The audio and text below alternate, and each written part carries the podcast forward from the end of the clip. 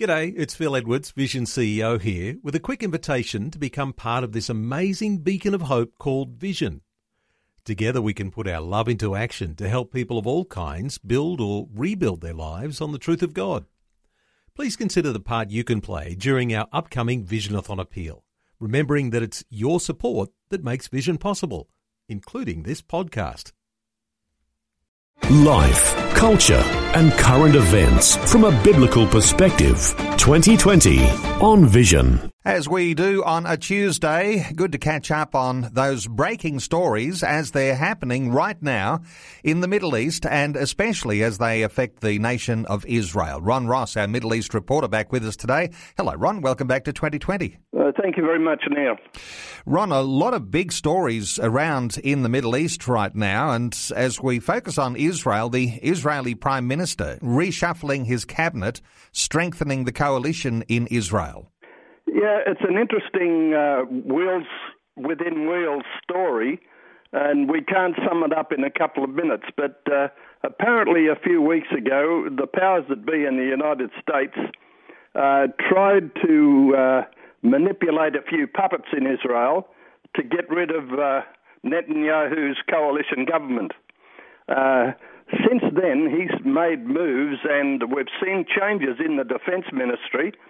And uh, it's tipped that Avigdor Lieberman, who sometimes is a friend of Netanyahu's and sometimes he's an enemy, uh, but it's very likely that he'll become the new defense minister. And Israel Beiteinu uh, will join the coalition, making Netanyahu's position stronger than it has been for some time. It's created a furor in the left of politics in Israel uh, because they consider uh, Avigdor Lieberman a bit of a loose cannon. And I'm sure that the American uh, pacifists uh, will be not excited about his appointment. Uh, I know that he's negotiating with Netanyahu at the moment about the uh, promises that he once kept, uh, but uh, in the long run, I think he will join the coalition and become the defence minister, which should make for some exciting headlines in the near future. Mm. Let's draw some attention to what's going on in Syria and in northern Iraq. ISIS. Uh, they're allegedly moving some chemical weapons into communities where it's reported that experimentation on prisoners is taking place. That's disturbing, Ron. Yeah, and they're using chlorine and mustard gas on prisoners. Uh, they've been moving into populated residential areas, and uh, it's reported that they've set up laboratories in built up neighborhoods in the heart of its so called caliphate to avoid being targeted by coalition airstrikes. The terror group is known to harbour chemical and nuclear ambitions and is trying to manufacture weapons not only for attacks within Iraq and Syria, but also throughout the West. I thought some time about whether I should mention this other story, uh, but ISIS has now been found to be executing what they call Iraqi spies by dissolving them in acid. Infamous for its particularly gruesome and public execution methods, the so called Islamic State has uh, outdone itself in cruelty last week, killing 25 people accused of spying by dissolving them in acid and then sending the photographs around the world to let everyone know just how brutal they are. ISIS terrorist members executed 25 persons in Mosul, and uh, a witness uh, has told the, the, the press ISIS put the citizens in a large tub containing nitric acid inside one of its headquarters. And so we can't uh, underestimate the brutality uh, of this particular group. And I had a report this morning from Israel saying that despite the media comments otherwise, ISIS is in fact growing in strength and should not be underestimated. Well, we shake our heads and we wonder how these things could happen, but we certainly are not in any doubt that the possibility is certainly there, and those reports very disturbing, Ron. Yes, indeed. Let's talk about the support that has typically come from the United States for the state of Israel and the apparent moving away from that support where the former US ambassador to the Middle East, Dennis Ross, uh, says President Barack Obama has deliberately distanced himself now from Israel. Yeah, there's a very big conference last weekend in Jerusalem, sponsored by the Jerusalem Post. Dennis Ross was one of the uh, speech makers, and uh, he said uh, that Obama is one of five presidents in modern history who have made a conscious decision to distance himself and his administration from Israel. He said, if you distance yourself from Israel, you gain strength with the Arabs. A very interesting statement. He said, uh, Israel is more of a problem than it is a partner to the White House. He also warned that every administration that has tried to distance itself from Israel has gained nothing. It was also interesting at that conference. Uh, the young man called the son of Hamas, the son of a great and famous Hamas leader, uh, converted to Christianity. And he spoke at the Jerusalem conference uh, over the weekend, and he declared Islam is the problem. And he said, since becoming a Christian, he's understood the importance of Israel. Uh, he loves the Jewish people, and uh, he's quite offended by what he sees the Islamists doing uh, in their attempt to wipe Israel off the map. Uh, it, it was interesting that Dennis Ross, if I go back to him for a moment, he said if tomorrow you could solve this issue, it wouldn't change Iran's ambition in the region. It wouldn't change the challenges Egypt is facing.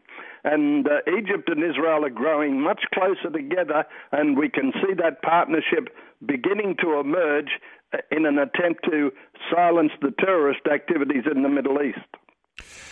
Interesting to talk about how Christian churches align themselves with various groups uh, in the US, though, the United Methodists are, are cutting ties with groups that are considered anti Israel. Yeah, the United Methodists had their general conference, and at that conference they took a vote, uh, and uh, they they voted against a group that they considered to be anti-Israel. Uh, there was a petition asking for the agency's withdrawal from the U.S. campaign to end the Israeli occupation and that petition passed 478 to 318. It's called the US Campaign, a one sided political coalition that seeks to isolate Israel while overlooking anti Israel aggression. The comment said, blaming only one side while ignoring the wrongdoing of Hamas. Hezbollah and Iran will not advance the cause of peace. Uh, good to see the United Methodists uh, speaking up. Uh, they said the vote, though non binding, disappointed many delegates who had wanted to increase pressure on Israel uh, and looking for ways to. The, the Reverend Armando Arellano, a delegate from Ohio, said it would be a mistake for the church's General Board of Global Ministries to leave the campaign, a group he described as neither pro Palestinian or pro Israel, but pro equal rights for all. It's a strong debate, uh, but it's good to see it, it went in Israel's favour. And an inspiring story to top things off this morning, Ron, where one of those stories about the powerful virtue of love that is born in the lives of Christian believers. A, a Christian 12 year old Iraqi girl who was burned by ISIS just before she died, she asked her mother to forgive her killers. What's the story on that one? What an amazing young lady, 12 year old. She died in hospital after her family's home was burnt down with her inside. Uh, reports from Iraq suggest that the child was in the shower when her mother was asked to pay a special religious charge handed out to minorities like Christians, Shia, and Alawite Muslims. Her mother said she would pay, but reportedly asked the militants to wait until her daughter had come out of the shower. The fighters refused and set fire to the bathroom with the child inside. Human rights advocate for Road of Success, Jacqueline Isaac, uh, told the UK Telegraph the ISIS foreign fighters were at her door. They told her, You have two choices.